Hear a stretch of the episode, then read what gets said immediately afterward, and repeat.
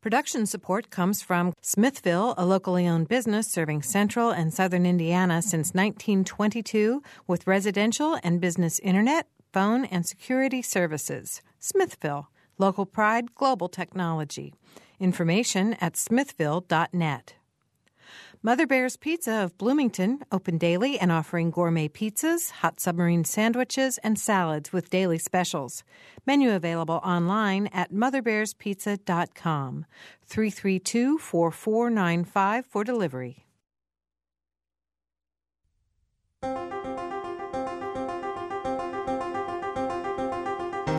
Good afternoon and welcome to Noon Edition with my co host Daniel Robison. I am Stan Jastrzebski. It is Friday, March 19th, and on today's program, we're going to be talking about several gun related issues as they relate to legislation that has been passed by the Indiana General Assembly. Joining us today in studio are Hoosier State Press Association General Counsel Steve Key and someone you may know, Herald Times editor Bob Zaltsberg, on the other side of the mic today.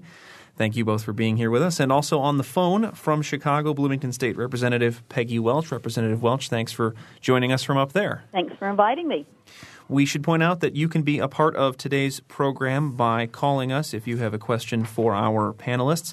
If you're local to our Bloomington studios, you can call 812 855 0811 or you can call toll free from anywhere at 877 285 9348. Uh, well, I wanted to start out uh, with you, Representative Welch, and ask about one of the two bills that we'll be talking about today, and that is the bill that um, limits access to some handgun license information. Uh, this was a bill you sponsored and were behind. Can you tell me why it came to be? Sure. Um, thank you. Um, back in the fall, there were some articles in um, our local paper and then also in the in the uh, Indianapolis Star, and um, I started receiving phone calls from constituents, um, and there were people who didn't even own guns, but the articles in the paper were about the availability of personal information of persons who had licenses to, license to carry handguns. Um, you can own a handgun and you can keep it in your home without a license. You can have a handgun and you can keep it in the business of which you own and not have a license. But if you're going to carry that gun, then you have to have a license. And so it came to people's understanding and knowledge that you could get that personal information by paying $32.50, I think it is, to the Indiana State Police. You would get a disc with the names, addresses, um, and all kinds of, of identifying information on those persons who had those licenses to carry a concealed weapon. And people were upset by that. And again, it wasn't just gun owners, but people who didn't own guns who thought that that information should be have public access. So I started investigating it, talked to some folks, and had legislation drawn up and introduced it. And um, so I was approached by constituents, and that's how that came about to, that I became the author of House Bill 1068. I want to move into the room now to, to Bob. Your newspaper, the Herald Times, uh, printed a database with a bunch of this information. You did redact some of the information so that people were not as identifiable as they might have been otherwise. You had the information but chose not to print it. I want to ask you first and then move to, to Steve and then back to Representative Welch. 2020 hindsight, everything that's happened, and, and give us a little bit of background too of, of what you uh, encountered after this was printed. Is it a, is it a decision you would make that same way again, and is it is it a decision to print this information you would advise others to make given access to it? You know, I, I asked to be on this side of the uh, mic today because this was such a, a, difficult issue for us to deal with, and we got so much. Um, reaction to it, and I didn't feel like it would be right to be the host of the show on this since we're so involved with it. Um, the, the, answer to your question is I, we would have done some things differently. Um, we probably would have, if, if I had to do all over again, we would have done the same thing that we did, but we would have done a better job of it. I think that we we published um, information that I feel like was valuable information, but we didn't take the extra step that the Indianapolis Star did or the Fort Wayne Journal Gazette did in 1996, which was to to be able to identify some people that shouldn't have a handgun based on the the records that were available to us.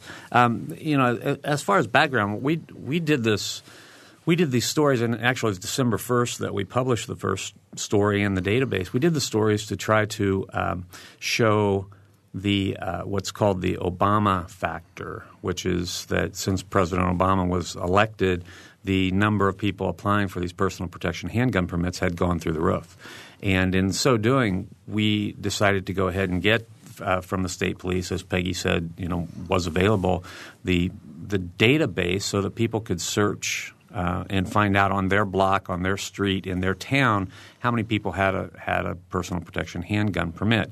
That was in addition to basically the news stories, which were which showed this trend toward more handgun ownership, personal protection handgun ownership. So, um, you know, without getting into a really long soliloquy, let me just say that uh, once we put our our database up, I, I believe that's more than likely when Peggy started getting calls. Uh, she yes. she got calls from people who were polite. I got calls from people who, for the most part, weren't. Uh, I got about fifteen hundred either calls or emails. Uh, many of them were in- extremely angry, nasty, threatening, intimidating, um, and they were based on bad information because the uh, the information was based that they were basing their anger on was that we had posted names and addresses of everybody so you could target people and go steal their guns when in fact we'd published um, information that uh, about how many people lived in a certain part of a community uh, or in a certain community that had a personal protection handgun permit. And we thought that was interesting information and information people would be eager to have. So you know what? There was quite a quite an outcry, uh, more of an outcry than I've ever seen. In my 30 years working at a newspaper, um, to, and it was it was sort of based in the National Rifle Association, the NRA. Now, I'm not here to bash the NRA. What I found out from them is they are an incredibly organized, effective group of lobbyists, and they took it upon themselves to uh, contact their membership saying they should contact our newspaper and our advertisers and demand that we take this database down. Um, and so it became a, a really sort of big uh, volatile issue. I was invited to be on Fox News. I was invited to be on um, to debate a guy from GunNuts.org, which is an Indiana organization. Um, so you know, it was just it was an interesting time, and it was all based on this this public information that now is not going to be public. Steve, what's your reaction to, to what's gone on and, and to the subsequent legislation?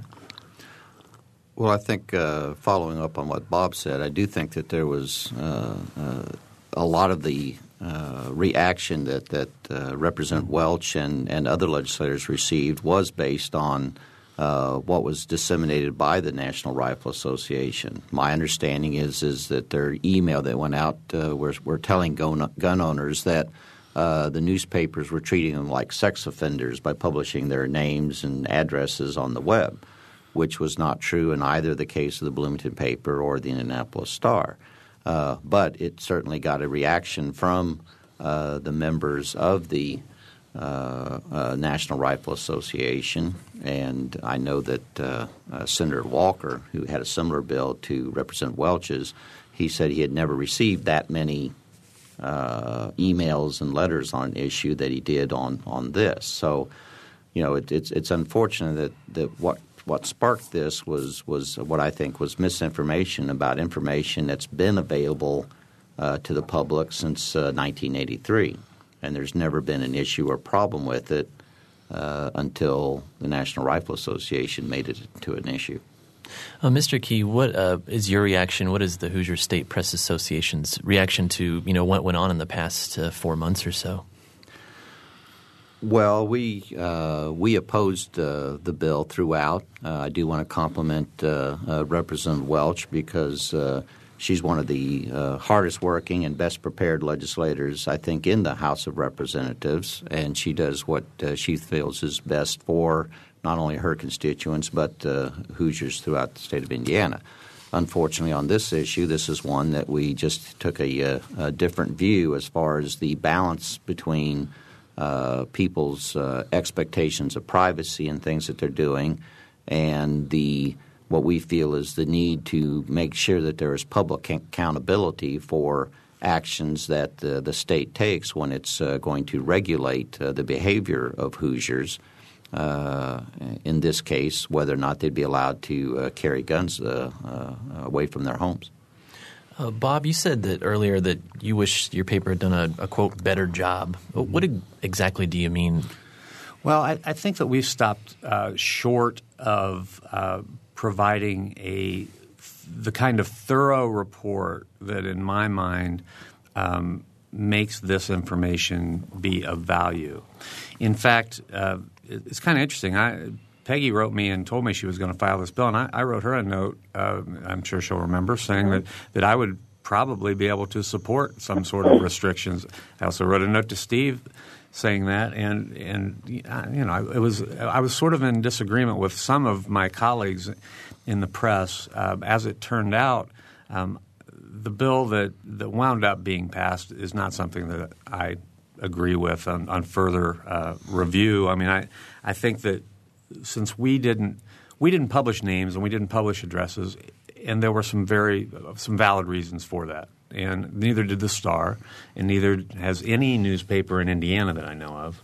Um, so I think there might there is some rationale for being fearful that, that those names and addresses will be just made public willy nilly, and I understand the privacy issue, but I think there might have been some other ways to uh, to get around it. I you know I, making maybe uh, names and addresses or names available but not specific street addresses, some things like that. So anyway, I don't know if I answered your question very well, Daniel, but I think that there may have been some better reporting we could have done the, the value of having this is that it, it, lets somebody, uh, lets the media or anybody check on what government is doing. I mean, that's why we want information to be public. And if, if uh, you know, one of the, the ironic things, I, I think you'd agree, most people in the NRA or most people who are advocates of gun ownership are not particularly um, trusting of the government. But yet, I got a lot of people who were calling me saying, you know, only the government should have this information. And I just don't agree with that thought. I mean, I think that if the government is make is allowing people to get personal protection handgun permits or permits, and these are individuals who maybe have felonies in their background, and government's not checking as well as it can. Somebody needs to be a watchdog on that. So, Re- Representative Welch, what's uh-huh. what's your reaction to that idea that the the public needs to be perhaps a watchdog in addition to the government uh, where gun ownership is concerned? Sure, and that was an argument that was continually made, and, and that point was was brought up over and over. But um, what we decided as a legislature, um, and this was pretty heavily passed uh, in the House. It passed 85 to 11. In the Senate, it was 48 to zero. So um, the huge majority of legislators said we believe that the protection of personal information is more important than public access, which would then be extended to the argument about should the press or other people in the public have the ability to do oversight of what government is doing and issuing these permits for carrying a concealed weapon. Um, and that's kind of where I came down. I mean, hearing from constituents, and again, I want to make it clear it was non gun owners as well as gun owners. I was not contacted by the NRA regarding this bill. I was contacted by just constituents who said, I have a concern about this. And so the, the overwhelming majority of legislators said, we believe protection of personal information is more important than public access. Well, I guess the question I want to ask you and then I want to ask Steve immediately after is do you believe that this could lead to an a slow erosion of what the, the press is able to do in terms of getting public records and in terms of um, serving that traditional watchdog function that media has served for so long?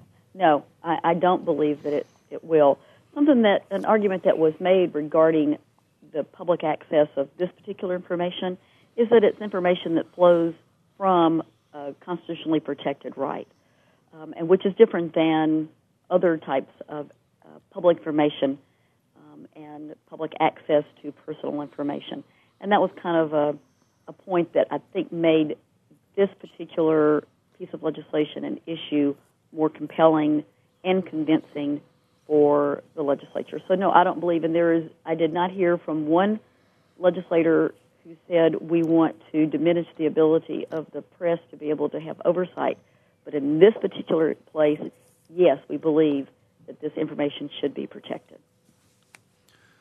Well, I, from the Hoosier State Press Association standpoint, we never saw this as a First Amendment versus uh, the right to bear arms issue. Our position on this bill would have been the same if we were talking about closing access to information about the licensing of, of barbers, law, doctors, lawyers, whatever the case may be. And, and you know, with, with the passage of this bill – what it will prevent is it will prevent uh, a, a, a follow up to the kind of story that the Indianapolis Star did back in October, where they were able to point to 450 uh, permits that had been issued by the state police. That uh, if, if, if somebody looked at them from a rational standpoint, would be concerned uh, about the fact that either the state police were not even using what the legislature had told them to use as one of the guideposts is whether or not uh, good character and mm-hmm. reputation should uh, be used to uh, screen people from getting these.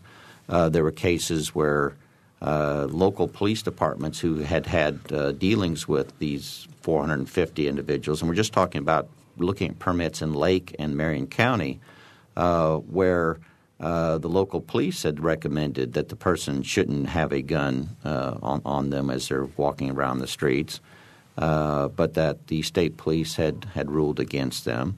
There were also questions where uh, individuals who had been initially charged with uh, what would be a felony offense, which is a an item that would preclude a person from being able to get a permit, uh, but that person had been put into a alternate uh, sentencing program, uh, which means that although they basically agreed to the to committing the action that would have been a felony, because of this alternate sentencing, it puts them into a misdemeanor category.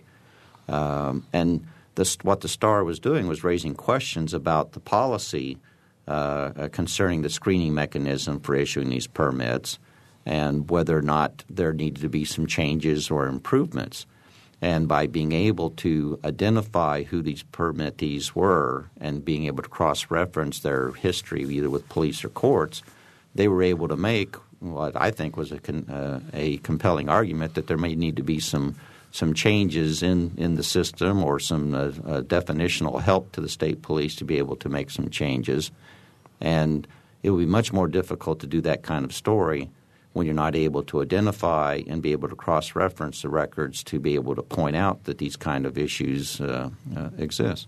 Um, if I can just follow up, um, what I was saying earlier that there's a different scene in this information than from the information about who is permitted, as you said, Steve, to be a barber or whatever. Um, that's more of a privilege, whereas the ability to carry a gun or to have a gun is flows from a constitutional protected right. So that's I just want to make that clear again. There's a difference, and we as legislators see that as a difference. But I want to follow up on also about um, being able to. Why are some people getting permits when they shouldn't be, based on the what was outlined in the, the current law? And um, as I was coming online, I heard you talking about the good character and reputation, particular um, requirement. And in talking with the state police, because I do try to do my homework and I followed up with the state police and talked to them about this, that there does seem to be a problem with um, a recommendation will be made by the local police unit, sheriff's office, the local marshal, whoever is giving the recommendation to the state police for the, the permission or permitting of the or, or giving the permit. And um, what was uh, shared with me is the state police has a real problem with defining what is good character and reputation. And so that raised some concerns for me, and I've already talked to a few people and will continue to follow up with those people that deal in the legal area more than I do about do we need to figure out how to better define good character and reputation to make it more clear for the state police that they are more comfortable in denying these permits based on the recommendations that come from the local um, police officers.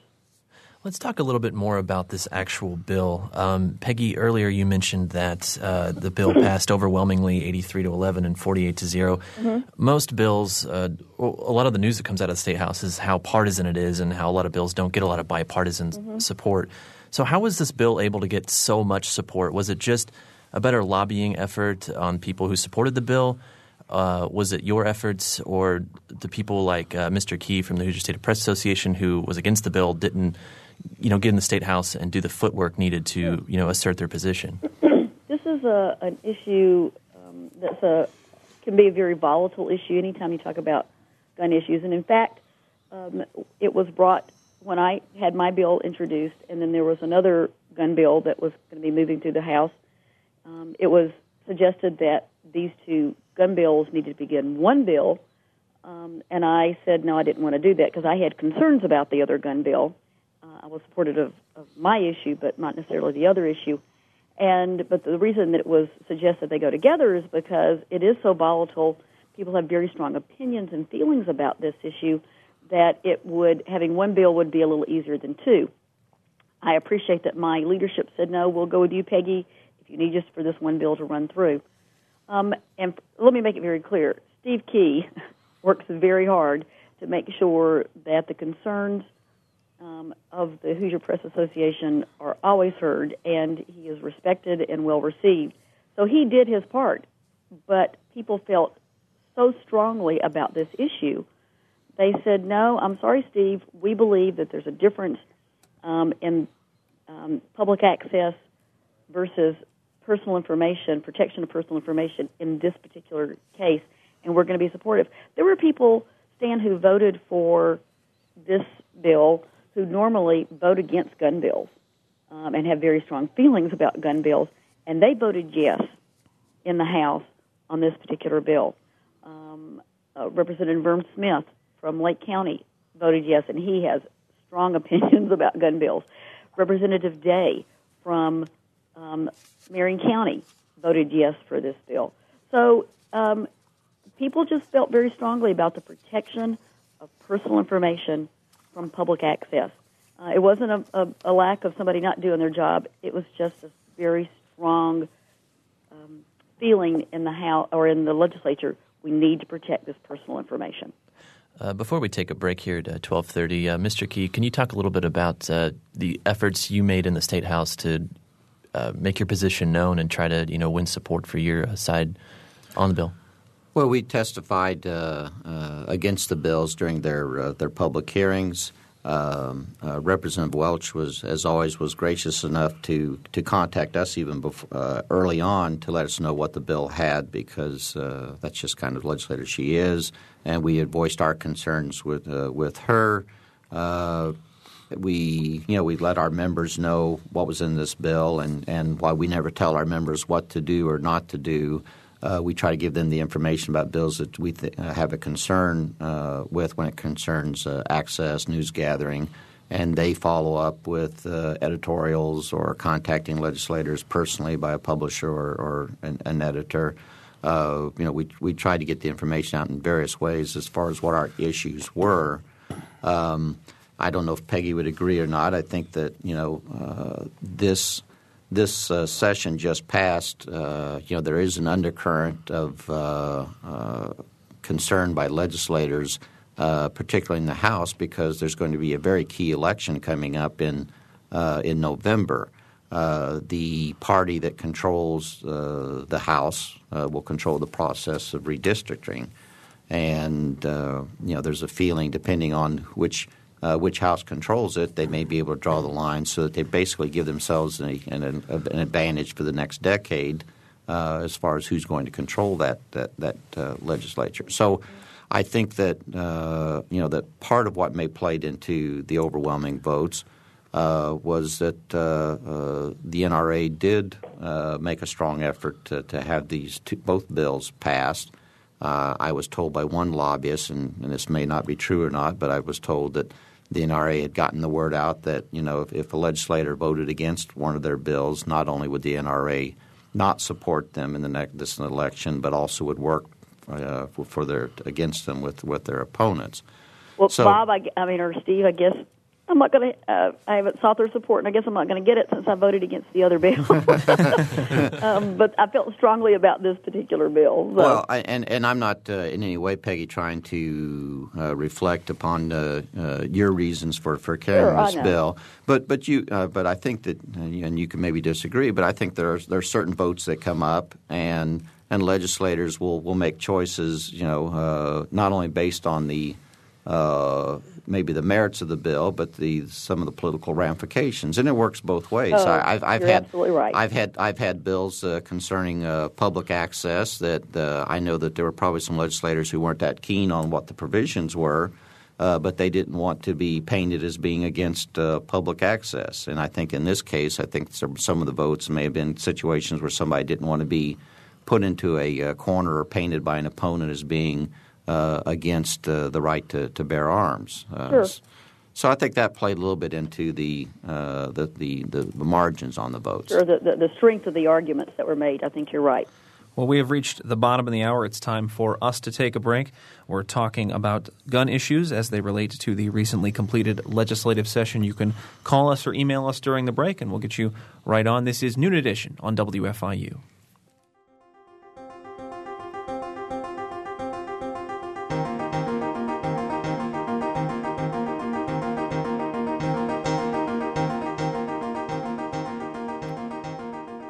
You're listening to Noon Edition on member supported WFIU.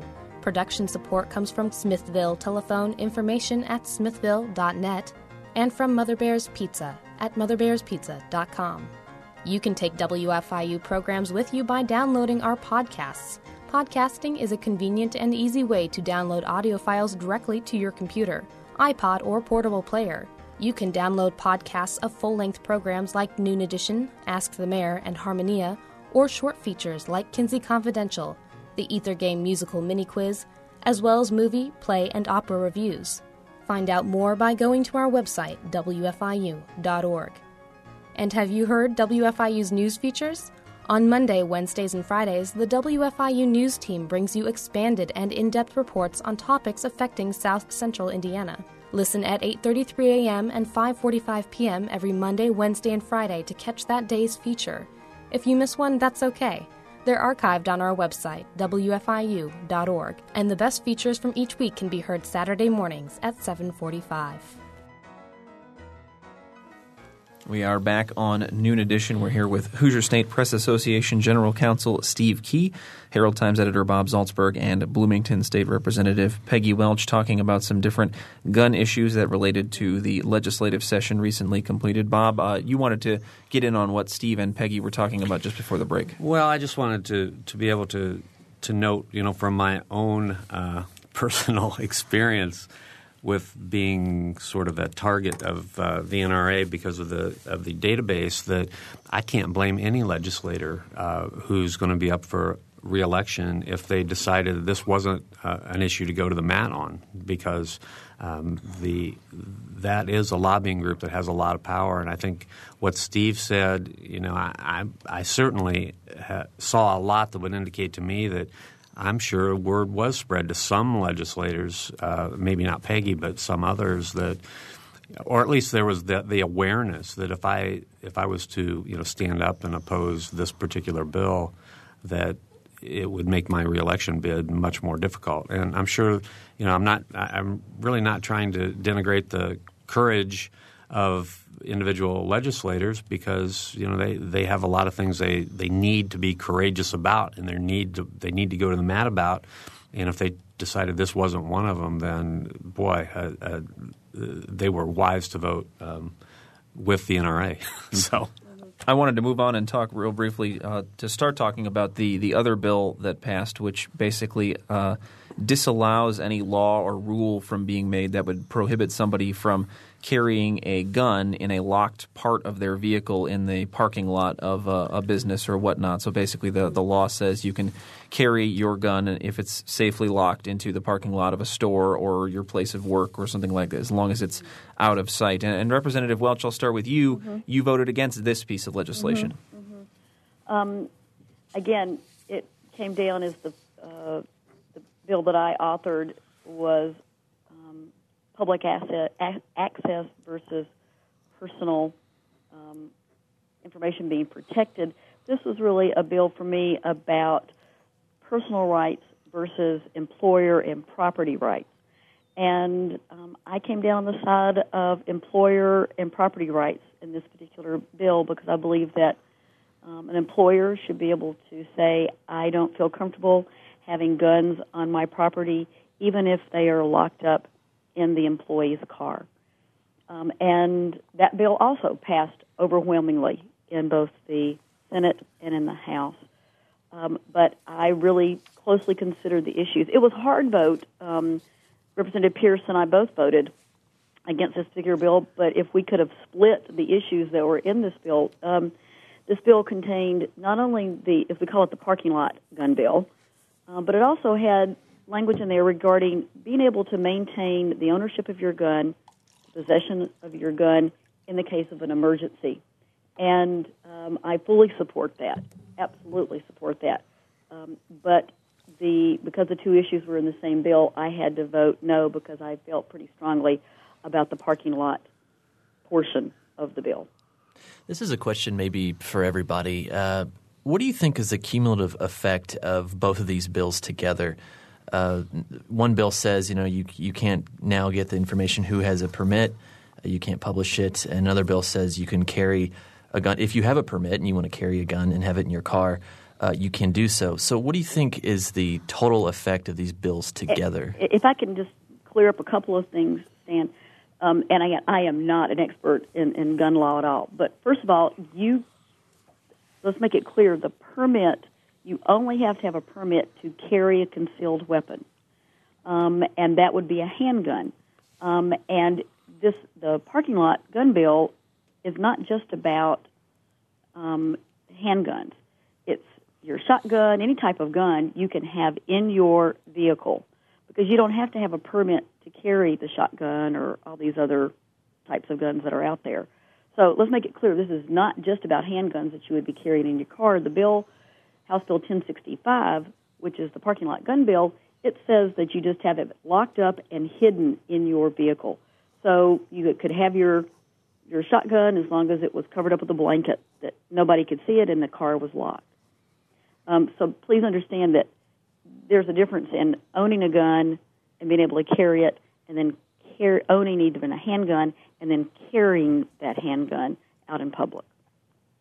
I think the question remains the same. What do you think is the effect of the two bills together then? I don't think it diminishes uh, the concerns of the public, uh, really, because again, the, the bill that I authored is just about carrying these concealed weapons. I have a concern, though, about the the parking lot gun bill um, because I believe that it's um, it diminishes the the rights of employers to be able to determine what they think is right and best for their employees on their property. That's a concern. That's the bigger concern to me than really about the, gun part. Now, um, the, the, I'm happy though that as the bill passed, it's going to protect the the rights and the ability of people to be able to maintain the possession of their guns in an emergency situation. So that's a good part that came from the bill. But I don't see it affecting gun rights and people who are who have problems with gun ownership. My concern with 1065, the parking lot gun bill, is how does it really diminish the rights of employers um, to, to, dictate and to determine what happens on their property. Let me reframe the discussion and okay. then ask Bob and Steve, um, just as as citizens primarily, um, and uh, as well as people who are engaged in the political process and, and follow this sort of thing. Um, I think there's an argument to be made that it's nice that we're preserving these rights, but are these laws actually making anybody any safer? Um, you know, one of the things we're trying to do is make sure that guns are not used improperly. Um, do these two laws, in your estimation, do that? Bob, we'll start with you. well, you know, my opinion is that they probably don't make anybody any safer, and in fact, the uh, parking lot bill might make somebody less safe. But that's my personal opinion. Um, uh, you know, a lot of the arguments that that I heard from the uh, let me say the the very very small minority of, of who I thought were reasonable people about our gun control database was you're not going to you know the people that are on a gun con, or a gun permit database handgun permit database aren't the people you should be worried about that there are you know everybody the people who are not people who have handguns and aren't on that database are the ones that are going to be out causing trouble and shooting up you know liquor stores and whatever else. Um, so I'm you know I, am not sure I'm not sure that they really are that these bills are going to make anybody any safer. Um, but you know on the other hand I would well let, let, me I'll let Steve respond to that and then I've got another point I want to make. So.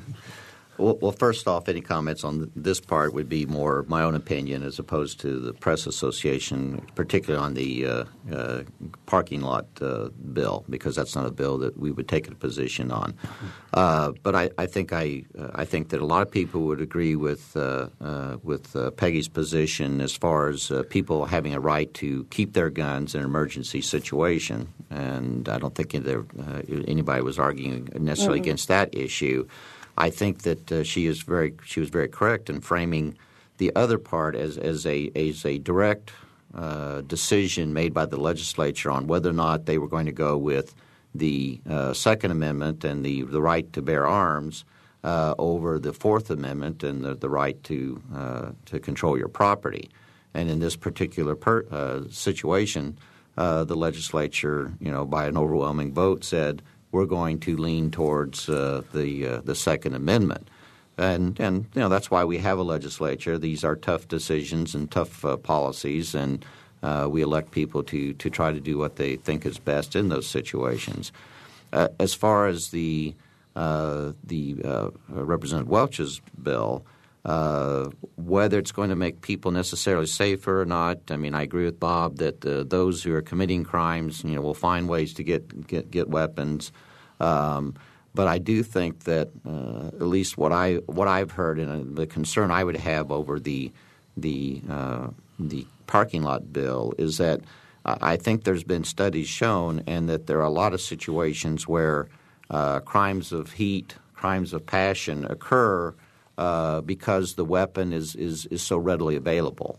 And uh, I think if, if, you have situations where uh, someone who's upset at work had to get into the car, drive 10 minutes home to get their weapon, and then drive back to the office to, uh, to settle their dispute, uh, I think that that, that cooling off period uh, would, for many people, lead them to decide that maybe it's not a good idea to do what I that I'm contemplating uh, where if they just have to walk outside to their car and, and, and get a weapon, uh, there may not be enough time for them to, to, to cool off. And uh, uh but I've also heard the arguments on the other side where you know if, if people have uh, their weapons uh, available, they might be able to prevent things like the shootings at Virginia Tech and, and those type of situations. So, but I, I just think that if you overall you look at the the, the, the, probabilities of one thing happening or another thing happening that, that I think that, that probably you're going to have more cases where the lack of that cooling off period is going to lead to violence. Uh, uh,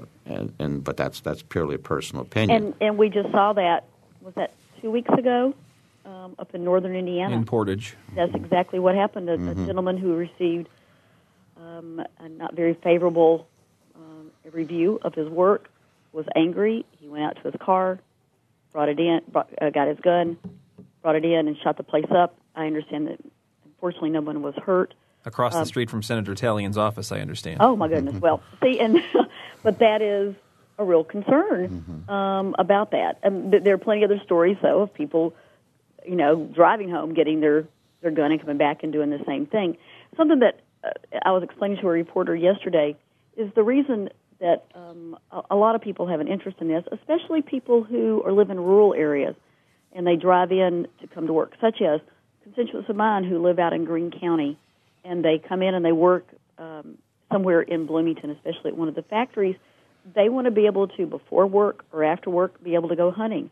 They've got their shotgun in their vehicle, and it's a long way to drive home to go get the their their gun um, to be able to go hunting and so they like to be able to have the convenience of having it in their vehicle. That's one of the strong arguments um, and the reasons that people want to be able to have their gun with them at work because of hunting. It's not even personal protection, and I understand that, and I have um, empathy and sympathy for that. It's just again uh, my concern about the employer being able to dictate what should and shouldn't be on his or her property. So, what's your answer to our, our question about whether these laws are making people safer? Well, um, I believe that um, having guns accessible um, in at an employee site, employer site, uh, statistically might um, bear out that people might be less safe. Now, please understand, in the bill, uh, House Bill 1065, the parking lot gun bill, there were exceptions made for schools and universities and daycares, for uh, group homes for the developmentally disabled, for uh, places that um, have you know produce energy, um, because if somebody fires a gun, there could be um, some terrible explosions that would happen in places like that. So there were exceptions that were allowed in the parking lot gun bill because of concerns that were raised. Um, but as far as people being safer, um, I, I, haven't seen enough studies, and I think there are only. In, Steve, if you happen to know, or or Bob, I think there's only maybe ten other states that have passed the parking lot gun bills, um, or something similar to what we've passed. So I don't know that we've. I don't think there's been any problems in these other states, um, and so uh, I think we'll be watching closely regarding that. Now, the bill that I did, 27 other states already had uh, legislate or had laws on their books that protected the personal information of of people who were carrying handguns with a permit. The the impact I see not on Peggy's bill is not so much necessarily safety, uh, but again, it's it's it's uh, the ability to know what government's doing and as far as protecting people's rights, and it's and it's a two edged sword. It's interesting that the NRA, you know, really pushed this closing of this, this, this information, which, as the Indianapolis Star pointed out, you know, makes it hard to show when the uh, people are getting permits who maybe shouldn't get being, getting permits. But on the flip side, if you don't have oversight of what government's doing, you can have problems in, in the other fashion. Uh, you won't be able to as easily to check to determine whether or not you have a, a local police department that maybe uh, either has a particular officer or maybe has a particular philosophy uh, that they're opposed to uh, uh, having carry permits be given to uh, to people of, of minorities, mm-hmm. and that they could routinely recommend to the state police that a certain minority not get a get a permit.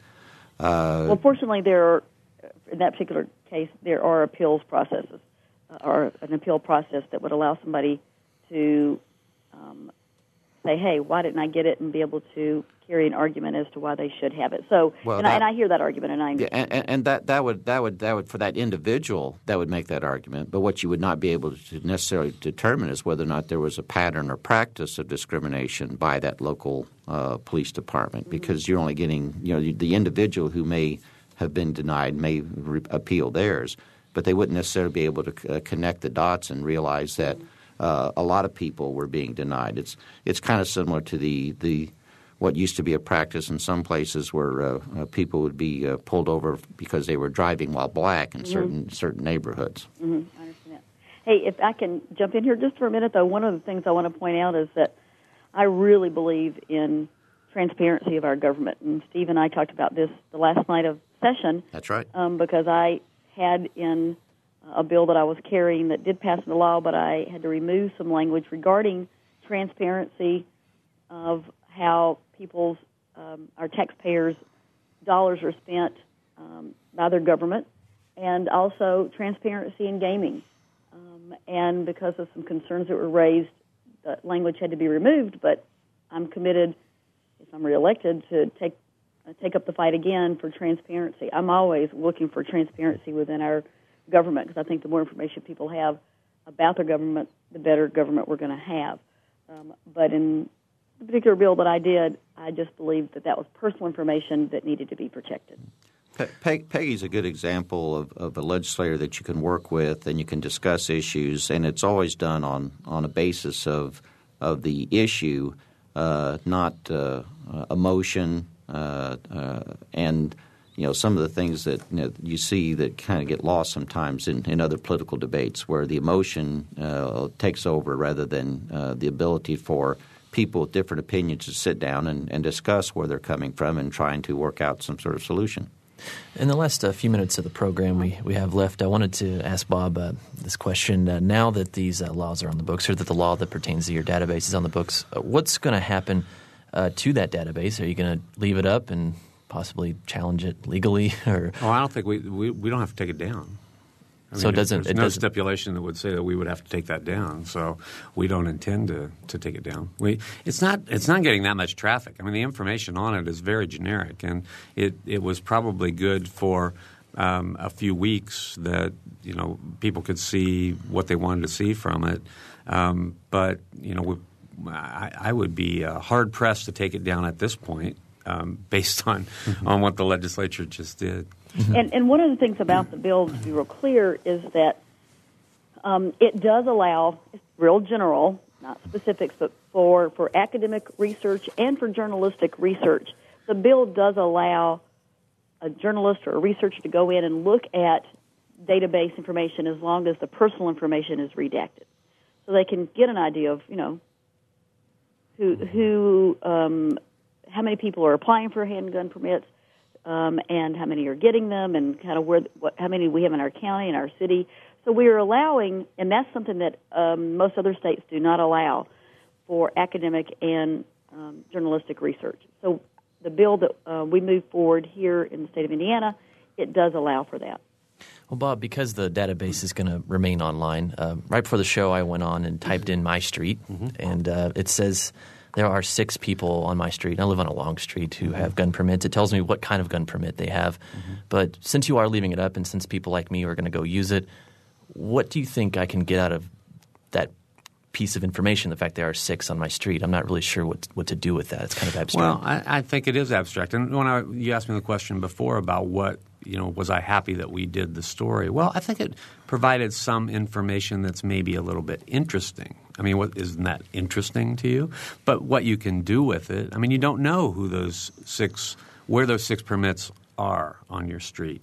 And it wasn't our intent to let you know where those six permits were on your street. So, you know, going back to that original question that you asked me, I mean, the bill – would still allow us to do that kind of story, but frankly, the story that the Star did, which took the information that was available and went further with it to find out whether there might be some permits going to people who shouldn't have them, was a better use of the information. So what we did with with uh, you know, posting the database, and you know, I feel kind of bad for my colleagues because what we did was we're now able to do a story as good or as well as we did it which wasn't as good as journalism can be done with public information. So, to, to, your specific question about what you can do with it, you can look at it and you can you can kind of ponder. You know, you can you you have some information, some more information that I believe would be of interest to any individual about how many gun personal protection gun permits there are on your particular street. It, it's it's interesting that uh, you know the the the the outrage that, that was raised over this information being available has been available since 1983. Mm-hmm. And I and I asked the state police. I said, well, other than you know the, the, the media and law enforcement you know agencies who have contacted the state police to to try to get this information, and and I was told that there was one one person, and they since had, 1983. Right, and and they had and they had asked for the information basically after they had uh, seen the stories, and I, I, don't know if it was the Bloomington story or the Indianapolis Star, and it was kind of like, well, gee, can I get that information? So they were kind of doing it to see whether or not they, they, they could. So mm-hmm. the you know the, the, the fear that there that there was exhibited, I think, by the citizens that oh, you know, this information is, is terrible that this information is available. I think if you look at you know the what was being used or, or gathered or, or searched for you know, it was it was a fear that wasn't based on any kind of uh, anything actually had happened. Well, and this was the second time we had put up a personal protection handgun permit database. We did one four years ago. There was nowhere near this kind of reaction to it. Uh, I can't remember getting more than a half dozen calls about it. But another question that you asked earlier that, that I don't believe I was able to answer had to do with these two bills together, and, and this is not very specific, but I would just say I think there's a great amount of fear and anger in our society today. And I think that it came out when this database went up where it didn't it wasn't uh, prevalent four years ago when we put a database up or any other time prior to 1983 when the, the these this information was available. The kind and, and you know maybe it's just that there are better communication tools that the NRA had better communication tools to to sort of get their uh, constituency going. But they, there's a lot of anger, a lot of distrust, and a lot of um, concern among the masses out there about uh, privacy, as Peggy would say, or about just you know what's going to happen. I, I, heard some wise, some some wild tales. I'll tell you. In just about twenty seconds each, I want to ask each of you, uh, intern and Representative Welch. I'll start with you. Uh-huh. What did you learn from this whole process that went into these two bills? Uh, and and you know we'll ask the same thing of Steve, and then we'll ask it journalistically of Bob. What did I learn? Right. Um, um, that uh, people care about the protection of their personal information and um, I came in down on the side of the protecting that information for uh, my constituents. As I told a reporter, I said, I represent my constituents, I don't represent journalists, and I made that choice. Okay, Steve? I don't know if I learned, but I think it just uh, reinforced uh, what I've always felt is that when it comes to the public's right to know, uh, citizens kind of uh, have an assumption and, and you know that, that government's going to do the right thing, and uh, it only comes up when when they have a problem accessing issues, sure, uh, or records or meetings, is when they really start to appreciate and understand the importance of, uh, of, of access. Bob, real quick, I learned a little bit about what Peggy goes through because you know I, I learned the power of lobbyists and people who have a particular position. sure, I respect that. Well, our thanks to Bob Zaltsberg and to Steve Key and to Peggy Welch for being part of the program today. For Ariana Prothero and Mike Pashkash in the booth, for co host Daniel Robison, I'm Stan Jastrzebski. This has been Noon Edition. Thanks for listening.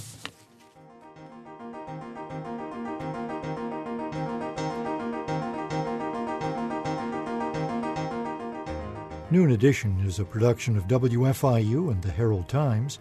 A podcast of this and other WFIU programs is available at WFIU.org. Production support comes from Smithville, a locally owned business serving central and southern Indiana since 1922 with residential and business internet, voice, and security services.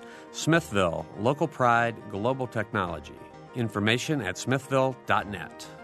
Mother Bear's Pizza of Bloomington, open daily and offering pizzas, pasta dinners, and wings with daily specials. Menu available online at motherbearspizza.com, 332 4495 for delivery.